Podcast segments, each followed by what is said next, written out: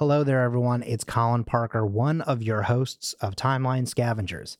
I wanted to drop in here really quick before the episode actually starts to give a quick content warning for drug usage, drug paraphernalia, drug slang, uh, and also for physical abuse. Uh, so stay safe and enjoy the episode.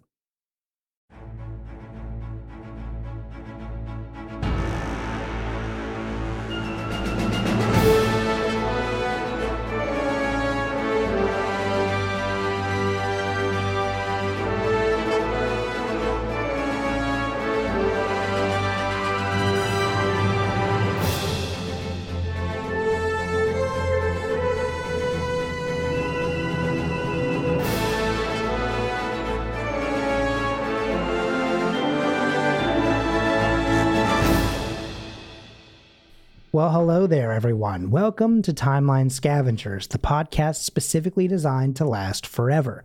I'm Colin Parker, one of your hosts. And I'm James Anderson, your other host. On this show, we're going through the MCU in historical order, scene by scene, until the end of time. My goodness. My God, it's in the end of time. It's the end of time. And uh, hey, James. Hey. We have only three episodes left No. ish of this episode. I know it's, it's a weird thing to say. We have three episodes before we're going to say a new episode number. Correct. That's exactly what I mean. and, and then so- we'll go back. Shiv- yeah, yeah, yeah, shush, shush, shush, shush. We don't have to talk about that part. Uh, no, I think it's great because we frequently be like, "Ooh, we're getting there. Ooh, we're getting there." But I mean, like, you know, we really are getting there. Like, I think that's kind of exciting um, to really Mhm. think about. And The number of exclamation points on my notes for the new episode is a lot. oh, new good. episode. Oh, good. I'm glad about that. Um, Yeah. Well, where we are though currently is Agents of Shield, Yes. season seven, Yes. episode one, Yes. and we are still in the year 1931, by the way. Uh, and we are starting at minute 40 and 36 seconds, mhm. and we're going to end at 41:13. These are the notes that I have. There's a very heavy knocking at Koenig's door. He says in a volume that definitely would not cut through a full room and a thick door. We're closed. Go get your medicine somewhere else. They knock again throughout that and then immediately bust down the door. He barely even sees them before going, Hey, no, no, no. I warned you once about bleeding on my floor. Coulson then appears around the corner holding the mystery woman in his arms. Wait, have we named her yet? Nope. Okay, that's what I thought. I, I wrote that down specific, specifically remembering that you had said we hadn't named her yet. So, If, when we're leaving 1931, if we haven't, Haven't named her, named we'll, we'll tell what the name is. But uh, Yeah. I think we're gonna rifle through her stuff here in a sec. okay. Um, so uh, he sp- speaks up and says, "This woman needs help. Our doctor friends, sorry, our doctor friends, gonna meet us here." Koenig's like, "Yo, where the fuck is Freddy?" I mean, he doesn't say it quite like that, but he's like, "Hey, where's Freddy?" Right. Daisy is then surprised that they're not back yet. Koenig then reminds us that he's from 1931 by saying something extremely sexist. He says, Who the hell are you? Hey, no broads while we're talking business. Luckily, Daisy comments on that for us and says, Wow, you're right. This one really sucks. Uh, Koenig just sort of ignores that and asks again about Freddy. Coulson turns around after placing the woman down and he says, The new gang, they're after Freddy. Koenig again reminds us he's from 1931 by saying, Oh, applesauce. He's a nobody. Coulson states that he's a target and wants a reason. Koenig says, Well, they're not after his old man's money. When old man Malik jumped out that window, his debts were paid. A worried look is exchanged. What did you just call him? Give me a full name. Wilfred Malik. Why? One final, very dramatic look. And that's the end of that scene. You know what's funny about time travel? What's that? Lots of things. But in our show, we are g- a lot of times going to be Okay. uh, flashing back so that, um, like flashing back to reveals. You know what I mean? Like, oh, I see now that this this object was given at this point, and then when it gets to the point where they're remembering it, we're gonna have already Mhm. covered it.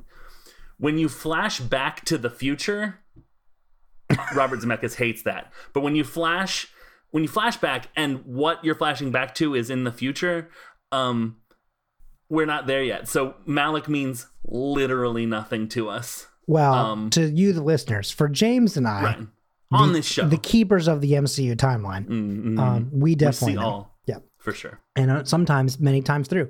Uh, so, James, that was all that I really have for this episode because there's not a lot to go through. hmm But what I did have was I thought a lot about how he earlier called people candy canes, which we've Mhm. commented on a couple times, and then he said the I, honestly I think possibly the worst slang I've heard in this entire episode of oh applesauce.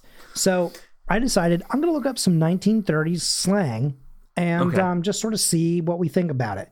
Uh, just to see if we either want to bring it back or if we're glad it's in the past, things like that. I just want let me say real quick. Uh, um, minced oaths are like you say "ah geez" instead of "ah Jesus" and stuff, and you can usually tell authentic slang. You can tell what they're not saying. I have no idea what "oh applesauce" I don't is supposed to be. I don't think that that is a.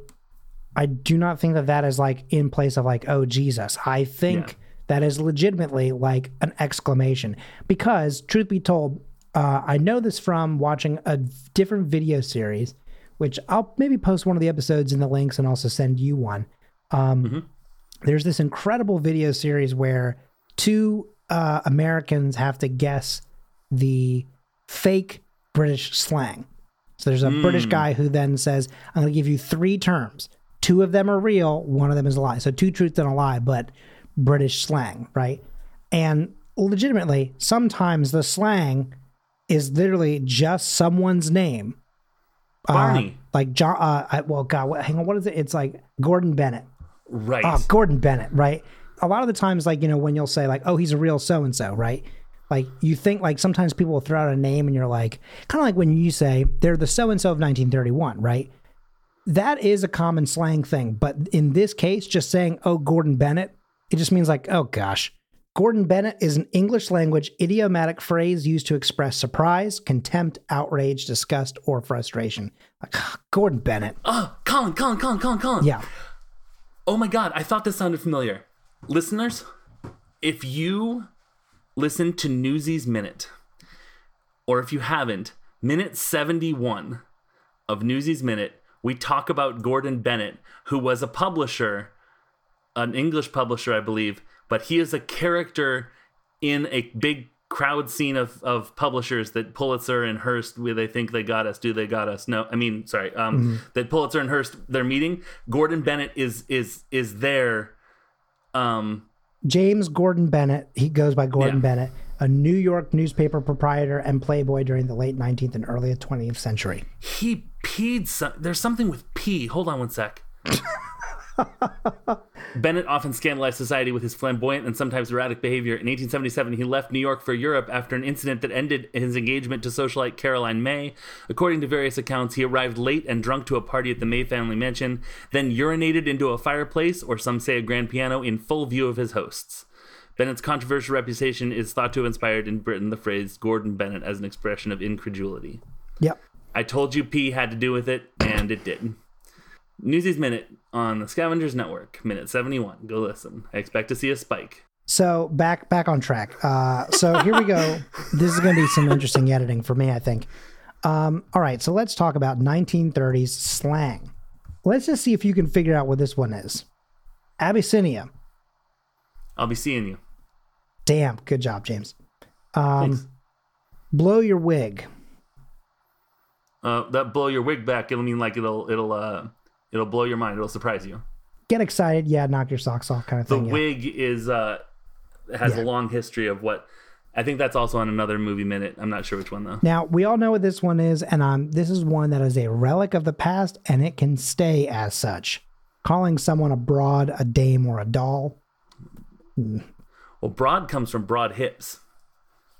That's some that's something I definitely know. Okay. Well, I mean, I'm not saying this was not one to guess. I was just saying, Yeah. like, we know this one, so I'm No, not I know. making Yeah, a yeah. guess. Yeah. Okay. I just wanted to show you how smart I am. I do like this one a lot. Bumping gums, Talking, Yeah. blabbering. making conversation, but of no substance. I like that a Yeah. lot. Hot air. Uh, yeah. Yeah, yeah. Or it's it's like shooting the shit, talk small talk. You know, just now we're just bumping Making gums. out with an old person. I think that yeah, it's a little different. I think. I was bumping gums with old lady Smith God, oh weekend. God, that's so bad, James. God, uh, a cement mixer. Um, a drink that isn't very good. Nope, it's a person who is terrible at dancing. Love it. Love it. Dog soup. Dog soup. I wonder if that's any relation to duck soup. Um, I don't know. What is dog soup? It's a glass of water used to refer to those who can't afford to drink anything else. Nice. Dog soup. Huh. Which is interesting because on another term, also very British, calling something a dog's dinner, meaning it looks like you know nasty. Mm-hmm. Yeah. Um, but then dog soup is just water. Huh. Now this one's I think very easy. Five spot. A, a, a, a five dollar bill. Yeah. A fin. A fiver. Slug burger. A sl- is that like a knuckle sandwich? Like a punch in the face? See, that would be such a better term, in my opinion. It's a hamburger patty made with ground beef mixed with slightly stale bread. The idea is to kind of Oh. kind of extend the meat a little bit. and- Yeah, so like the the breads are like the slugs, which are yeah. weighting down the interesting Uh, slug burger. we also know this one, I'm sure, but um, make tracks Yeah, to leave. use heroin. Oh wait, what'd you say? Uh, okay. I that means think, like it's good or oh that wasn't. I think you're going to know all of these, but just Okay. since we've talked about this, this will be where we leave it, I think. But let's just talk a little bit of uh, of harder substances. nice. Now, nowadays we use the word booze for any form of alcohol, but Mm-hmm. originally, what did booze mean? Like which drink specifically? I'm going to say whiskey. Ding, ding, ding, ding, ding. Correct. Nice. Uh, now, what about Cadillac? Now, this one's a drug, not a drink. So I'll give you that hint. So that'd be I'm gonna say cocaine. An ounce of cocaine. Yeah. Uh, which is also interesting because I didn't think they had Cadillacs yet, On it. right? Because it was just the Ford Model T and you know early Model A's. A Cadillac automobile manufacturer started in 1902. Fascinating. Okay. Uh, I guess you know I'm once again just incredibly wrong. Giggle juice. That would that be just any any alcohol or wine or anything? Think about the time we're in, James. Gig- Oh, gin. Ooh, sorry. It is still whiskey. I'm sorry. The answer to all of these is whiskey. Hey, uh, Unabashedly Obsessed is on also on the Scavengers Network. We did an entire episode about whiskey. Uh, what about hooch then, James? Who's got the hooch? Baby. That is that moonshine? James, I've already given you the whiskey? answer. It's Fuck. whiskey. Once again, I did a whole episode where I didn't drink, so I did the research and stuff. So Uh. Very feeling funny. great. okay, what about jive? Jive. Mm-hmm. All right. Is it whiskey? No, no, no. Oh, sorry, Okay. we're, we're on drugs again. I'm sorry. I should. I should Okay, specify. um, I would say probably marijuana then. also, sorry, to clarify, I meant we are talking about drugs, not we are Sure, on drugs. right. Yeah. Well, Uh, now, this one's a little obvious. Mm, weed. that would be opium. That it's interesting to think about that weed like really came into being as a slang term in the 1930s. Well, isn't it funny that jive is no longer means drug? I mean, you know, you jive turkey and stuff in the 70s and also The Simpsons Mm-hmm. um, has taken on a different meaning. I think, unfortunately, this might be a little bit of a racist Race, situation yep, because it's probably cultural appropriation. yeah. Well, uh, maybe I think Or- it's also or- because or- jazz was also obviously huge during Yeah. this time, and so obviously white people were stealing Like a- that from you know Right. The When uh, they have like jazz cigarettes. Yeah, exactly. Oh, there you go. Exactly. With jive in it, right? Um, now, here's something very interesting because this is a term I'd only ever heard in pop culture and not about Mm-hmm. a drug. Okay. I'm in in this case, I'm going to say once again, it's marijuana. Okay.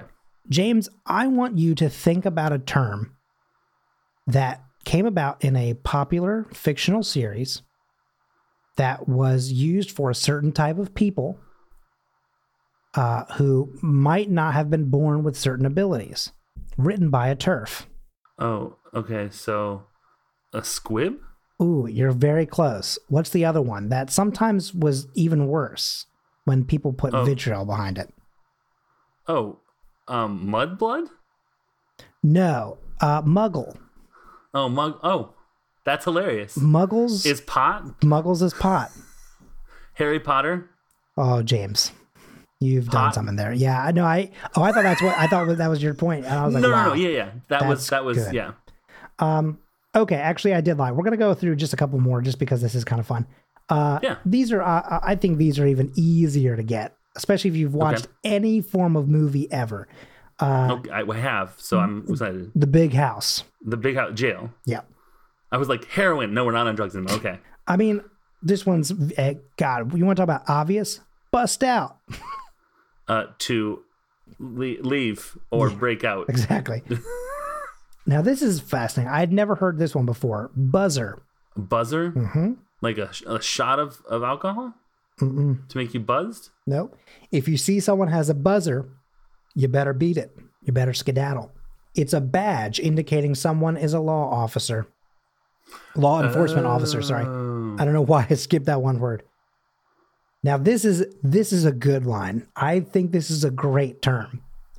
The Chicago overcoat. The Chicago overcoat. Okay, so this is a way that the mob would kill you, and I is it where they wrap? Is that is it where they uh, put you in cement? No, but it it kind of has a somewhat similar. No, I, that's me being very vague. No, it's not it. Okay. Uh, is it a way that the mob would kill you? No, Oh, it's something that would happen overcoat. after. after hmm you die. hmm They take your clothes. They cut No, your skin off. When they bury you, what do they put you in? oh, a coffin. Mhm. Oh, that's a yeah. Okay, Chicago yeah. overcoat is a coffin. I think that's a great Oh. term. Although, wait, hold on one sec. Cement shoes, concrete shoes, or Chicago overcoat is a method of murder or body disposal usually associated with criminals such as the mafia or gangs. That's fascinating because, like, it, to me, that wouldn't be an overcoat. That'd be something for your shoes. Well, I think in the overcoat they put They you put you in the cement. the whole thing.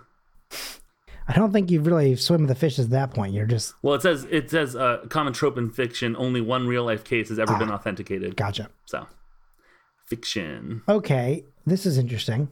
A convincer, a heater, or a rod. These are all the same thing. That would be a gun. Absolutely. Uh, A and then heater. we all know this one, but it's just I do not the first term. Okay, but the second term I really love. Truthfully, Okay. here we go. A dick, a gumshoe, or a flat foot. Detective. Absolutely. I think gumshoe is such a good term. I I like the way that that rolls off the tongue. Like that word. I was talking to someone, uh, probably my dad, because this sounds like the conversation we'd have about gumshoe and how it's like, um, if you have gum on your shoe, just walking around, you pick things up, like clues. Um, and then it also sounds like gumption, kind of like where it's like you have to be kind of bold. Like good slang is good slang. I agree. I agree full heartedly. But anyway, that's all that I have for this episode. I mean, like, you know, we we got a little something out of it. I just really wanted. Once I heard oh applesauce, I was like, oh my Yeah. god, it just that's all it made Yeah. me think of. So there you have it. There's a little bit of more information on even more 1930s slang. So James, why don't you hit us with the music of 1931? I'm so excited that we talked about Chicago overcoats, uh, Colin. Is there is this music from Chicago? It is. It is not. Is it about an Um, overcoat? It is not, though. We are going to talk about mafia ties. Oh, okay. so I don't- I mafia don't know that ties are joke. what you What's- wear under Yeah, I was gonna say what uh, your Chicago overcoat. what does Yeah, that stand for? Yeah. yeah. Here we go. All right. Bing, uh, so we're talking about Bing Crosby with Stardust. Uh, we, we've we've heard from Bing Crosby. In fact, this is our third Bing Crosby song. Stardust. We talked about uh, in the scene where they come out from behind the fence in their 1930s duds. Mm-hmm. So I was like, crap, what are we going to talk about here? And then I realized we hadn't done a bio on Bing Crosby. Um, all right, so all right, so uh, Harry Lillis Bing Crosby Jr. You always hope that they gave themselves the nickname like Sting, Bing, Sting. Um, Bling, he was an Amer- How was that? bling, Uh huh. ring, Ringo. go. Yep. James, Uh, that uh, was incredible. B brain on that one. B B brain, Bing brain. Bing. Um, all right, so he was Bing an brain. American. Sorry. Bing. Um, Chandler Bing. Whoa, short message. Uh, he was an American singer and actor. The first multimedia star. He was one of the most popular and influential music art, musical artists of the 20th century, and he was a leader in record sales, radio ratings, and motion picture grosses from 1926 to 1977, when he died. so he could have gone for longer, but then he wasn't alive anymore, and they don't like Sure. you to be in movies. It's a sort of discrimination, um, Yeah. alivism. All right, so he he made over seventy feature films and recorded more than sixteen hundred songs. Uh, 1948, American polls declared him the quote most admired man alive because sexiest man alive was probably not. Uh, you probably couldn't put that on stuff. On a magazine yet? Yeah. yeah. Um, ahead, he he beat out Jackie Robinson and Pope Pius the Twelfth.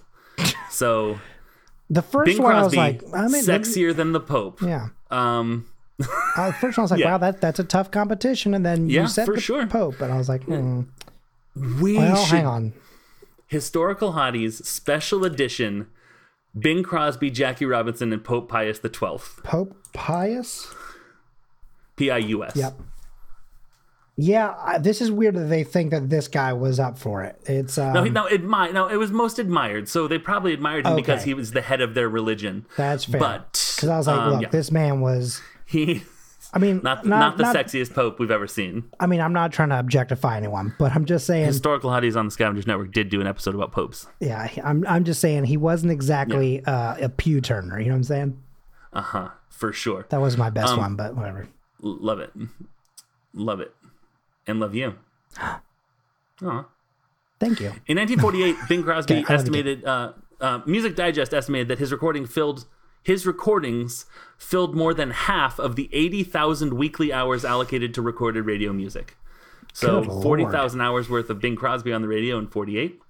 Uh, he won the Academy Award for Best Actor for his performance in Going My Way in 1944 and was nominated for its sequel, The Bells of St. Mary's, in 1945, opposite Ingrid Bergman, becoming the first of six actors to be nominated twice for playing the same character. I'm now in the moment wishing I knew what the other five were, but I don't know. Probably Lord of the Rings is like three of them. Um, he is one of 33 people to have three stars on the Hollywood Walk of Fame in the categories of motion pictures, radio, and audio recording. Um, he was known, also known for his collaborations with fem, with friend Bob Hope, starring in the Road to films from 1940 to 1962.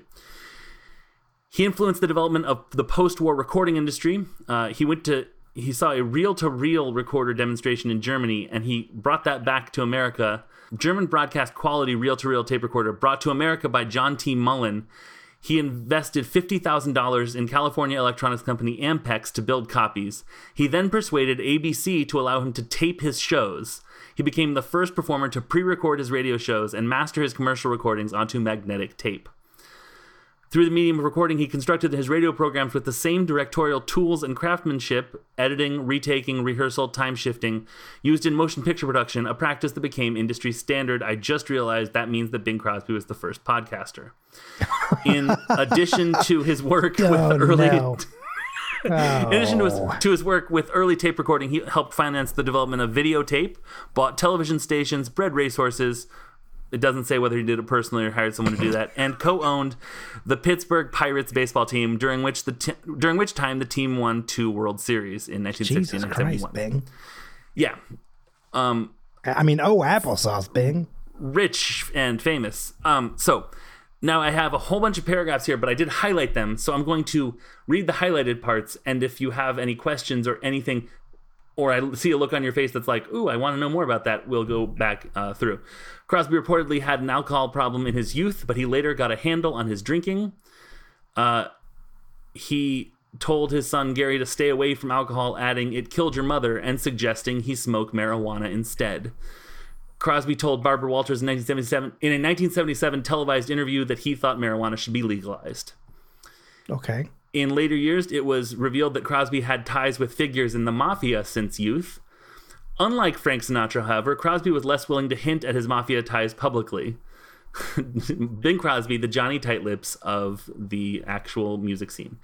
FBI documents, which were made public in December 1999, revealed that FBI director D- FBI Deputy Director Clyde Tolson discovered that Crosby liked to gamble at gambling dens, which were operating illegally. As early as 1930, Crosby had a gambling addiction, which resulted in him at times owing mobsters thousands in gambling debts. In retaliation for not paying his gambling debts, Crosby received death threats and was forced to ask people, including Sinatra, for money so he could avoid being killed a uh, sh- wild shift in the next sentence. The FBI documents also revealed that Jack Machine Gun McGurn, an alleged gunman in the St. Valentine's Day massacre, was one of Crosby's golfing partners, and that Crosby was was friends with high-profile mobsters such as Bugsy Siegel and Frank Nitti as well. So, there have been allegations made on the cutting room floor about Bing Crosby's treatment of his children. So, the first paragraph After Crosby's death, his eldest son Gary wrote a highly critical memoir, Going My Way, which came out in 1983, great year, depicting his father as cruel, cold, remote, and physically and psychologically abusive. And then I have three paragraphs of quotes from that. However, Bing Crosby's daughter, Mary Crosby, said in an interview that Gary Crosby told her the publishers had encouraged him to exaggerate his claims and he had hmm. written the book just for money. Crosby's younger son, Philip, vociferously disputed his brother Gary's claims about their father. Around the time Gary published his claims, Philip stated to the press that, quote, quote here, because this contains a word I don't like to use Gary is a whining, bitching crybaby. I'm sorry, I'm going to take that again. Gary is a whining, bitching crybaby walking around with a 2x4 on his shoulder and just daring people to nudge it off. End quote. Wow. That's fascinating because I've lived my entire life under the implication that Well, Bing. Crosby got lit up and then lit up his son. You know what I'm saying? It is. we are not done yet. Oh, this gosh, Is, okay. This is just the. This is just the pro and con. Um, nevertheless, Philip did not deny that Crosby believed in corporal punishment. In an interview with Oh. People magazine, Philip stated that quote, "We never got an extra whack or a cuff we didn't deserve." End quote. Interesting. okay. Um, I want to. I'm, I'm suddenly really uh, thirsty for Philip uh, slagging off Gary. So hold on one second. My dad was not the monster. My lying brother said he was. He was strict, but my father never beat us black and blue. And my brother Gary was a vicious, no good liar for saying so.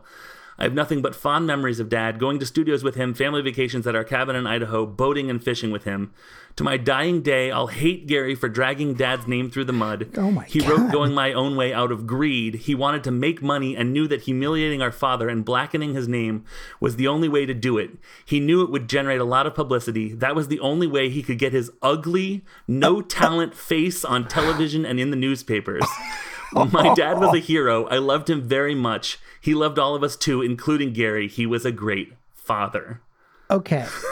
Two things on this. One, what his name Philip, right? Philip, yeah. Philip has like Philip has a fucking mouth on him and it's incredible. I love how angry and like volatile Philip is. Yeah.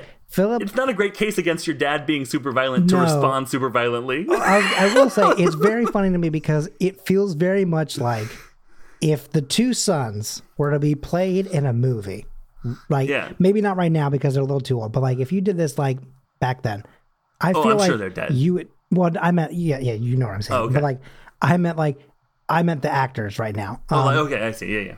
I feel like the oldest son would be Robert De Niro, and the youngest son would be Joe Pesci Joe Pesci, absolutely because the, hundred percent. he'd be like, he's like, you know, uh, our father, you know, oh, yeah, you know, he beat us, you know, he was, pretty, and then like the door would be kicked open, but from like across the room, and you would just hear, who the fuck asked you? You saying shit about our father? Like, he'd just be, he'd be like, you know, screaming at the top of his lungs. You would hear like, Right. like, oh, whoa, whoa, when the fuck did I ask you about how our father treated you? And he's like, no, no, I'm just saying, you know, they asked me to write a book about it. It's like, oh, they asked you to write a book about it, huh? I just clipped my mic getting Joe Pesci in here. As much as I'm kind of like sometimes like, man, he seemed like he was a bit of a monster. I do watch White Christmas like, God, four or five times every Christmas season. Uh, Yeah. In fact, so we're recording this on uh, December 14th. Well, for me, December 15th yeah, for you. fifteenth for me. Yeah. And uh, I have already seen it three times this year. Wow. Um, and I will probably watch it again before I go home for the holidays. And I Wow. guarantee you we'll watch it again. Uh, because it's something that like my whole family watches. I mean, we watch all of them. You know I mean? Like we watch Sure. all, you know, holiday movies. We're a bit obsessed with like with the the Christmas season. It. But like I will say, as far as like old time, uh, you know, holiday movies go, it is hard to beat White Christmas, It's a good one. which I do think is a little bit of a precursor to Hallmark Christmas movies, but be, just Sure, because of the I way that, that. there's the romance and the uh, the the miscommunication and like the, you know, In 1998, someone at Hallmark was like, I was thinking about White Christmas. Do you think we need talented singers or and they were like, do you think that we could probably just have they said no, but I did hear you say C-list White actors. Christmas, so that one is for both me and James and my mom. Uh, my I mom believe that Tia Mowry has been in a No, you, Christmas you are movie or correct. There have Okay. been some people of color uh, in the Hallmark movies. Uh, I will say again, I know I do this probably like once every ten episodes, but as a quick shout out to my mom, my mom does watch every single Hallmark movie. It is astounding. Like our knowledge of the MCU, like my mom could do an uh, a timeline scavengers esque show about the Hallmark Christmas universe. I And will that's take it. the H- Scavenger the Scramble HCU. 2022. Um, hmm? Uh, Mark uh, got married. Um, Mm-hmm. Former guest of the show, Mark, former and future guest of the show, Mark got married, and the theme of their wedding was Hallmark Christmas. So every Oh. table was the last. It was like ta- we were at table Sweetin uh, because Jodie Sweetin oh. was yeah. All right, so uh, so that was Gary and Philip, but there are two more Crosby children. Oh God, there's more. Okay. They, I, I picture them as the middle, but I don't know the order. But I did picture Gary as the old. Gary was the oldest. I do picture Philip as the youngest. Um, oh, actually, there's three. I'm so sorry, I forgot about Bob. Uh, what about Bob? All right. However, Dennis and Lindsay Crosby confirmed that Bing sometimes suggested his son, his sons, to harsh physical discipline and verbal putdowns. Regarding the writing of Gary's memoir, Lindsay said, I'm glad Gary did it. I hope it clears up a lot of the old lies and rumors. And then Philip exploded. Unlike Gary, though, Mm-hmm. Unlike Gary, though, Lindsay stated that he preferred to remember, quote, all the good things I did with my dad and forget the times that were rough, end quote. When the book was published, Dennis distanced himself by calling it, quote, Gary's business, end quote, but did not publicly deny its claims. Bing's younger brother, singer and jazz band leader Bob Crosby, oh, it's, it's Uncle Bob, recalled at the time of Gary's revelations that Bing was a, quote, disciplinarian, end quote, as their mother and father had been. He added, quote, we were brought up that way, end quote. In an interview for that same for the same article, Gary clarified that Bing, quote, so this is Gary that, that clarified this. Uh what that Bing quote was like a lot of fathers of that time. He was not out to be vicious to beat children for his kicks, Hmm. Okay. Interesting. which kind of undercuts his whole thing. You know what I you know what I think it is, truthfully? I think a lot of it is also I mean, a little bit, truth be told, some of the like um toxic masculinity side of things, right? I think that a lot of this comes down to, you know, for him, he's like, you know, I think that he's saying like, oh, he's a dirty liar because like he got hit, or probably both of them got hit. But it was like in his mind, he was like, like you said, but it was never a lick that we weren't supposed to take. To him, the behavior was like okay. He didn't think it was monsterish. But I think Right. that for for not Philip, I'm sorry. No, um, Ga- Gary, is the one that said he was like a lot of fathers at the time. So this is the guy that was like, I wrote a whole book about what a monster Oh, my dad I mean, was. yeah, no, true. But I'm saying, but I'm saying is like, Yeah. I'm saying that like, I think this is where it's like a weird thing to get into because I think Mm-hmm. that it's a little bit of half and half. I do think it's possible. Again, we don't know for sure. Absolutely, I sure. think it's very possible that he could have done this, but the idea is that because it certain aspects of that were very uh like popular to do basically. Societally, yeah, acceptable, yeah. yeah. i think that that's why philip is like it's not that big a deal. Like everyone has this sort of thing. Meanwhile gary's kind of like well i think we got a little bit more than we bargained for but you know.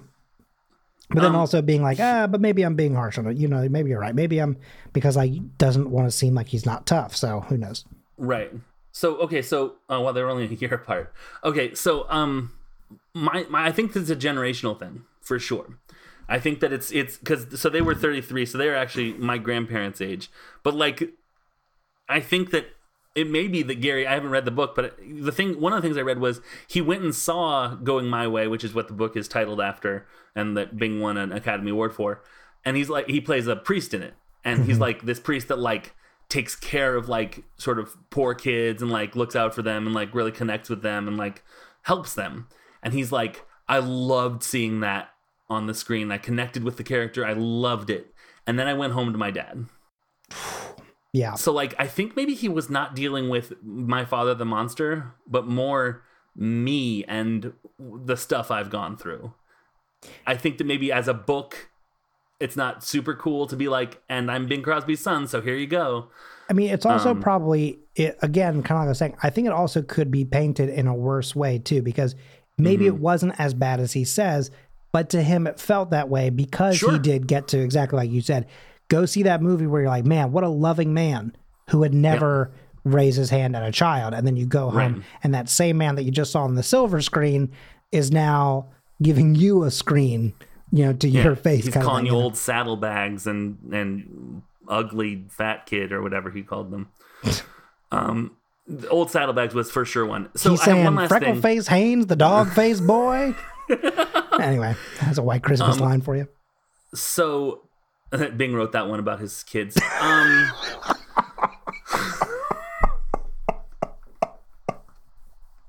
I have an ad lib. Would you mind? Oh, Gary, step into frame.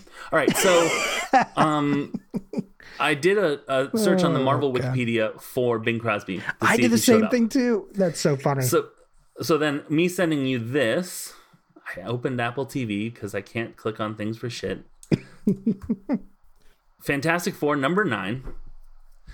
Uh, the plot of this is Namor buys a TV studio or a, a movie studio to trap the Fantastic Four when they go to make a movie. But then they survive, so he keeps going making the movie, and it's a huge success. And Bing is seen hanging out there with all the other celebs at Namor's movie studio um, which is an absolutely wild and very 1960s plot. Um, so that is the first of a two-part series of hey, was Bing Crosby ever in the uh, in the Marvel universe? And uh, next next installment, we're going to see a little old friend that we've seen many many times before. Mhm. And if you've been listening, you know who it is. Also, one of several brothers. That is going to do it for all that I have. Shall I take us to some very quick social media? Uh, yeah, let's do that. All right, cool. We have social media, and the social media is this. On Twitter, you can find our podcast at Timeline Scav. Uh, you can find our podcast network, the Scavengers Network, at Scavengers Net. Uh, you can find me on Twitter at Unabashed James. Colin, where can people find you on Twitter? I can be found at Colin M. Parker. Cool. Uh, Nick Bramald composed the beginning and end song. The, the songs that you've heard at the beginning and end of the show were composed by Nick Bramald. You can find him on Twitter at n nbramald. That is B R A M A L D. Or you can go to nickbramaldcomposer.co.uk. His music really punches up our show. It's a hit. All right, so uh, I want to talk to you about our Patreon really quick. You can find us at patreon.com slash the scavengers network. $2 a month gets you access to literally all of the bonus content that we've made for the network. Uh, this show, other shows, we are almost done with some of the main parts of some big, cool stuff as we record on December 15th. Um, but when this comes out, I believe it will be out. Yeah, maybe. it'll definitely be out by now. Cool. Uh, so that is patreon.com slash the scavengers network. Please come join. It is chock a block full of bonus content. It's like the Bing Crosby of Patreon websites for our network. Uh, that is going to do it for today's show. Uh, we are just. I feel like we've we've wrapped ourselves in 1931 culture like a like a warm blanket. Like I feel like we're talking about the movies, the language, drinking, drugs. You know, the 30s. Yeah. Um, but uh, we got we got a little bit more of 31 to go. Uh, but for now and for always, I am James Anderson. And I'm Colin Parker. Oh, applesauce.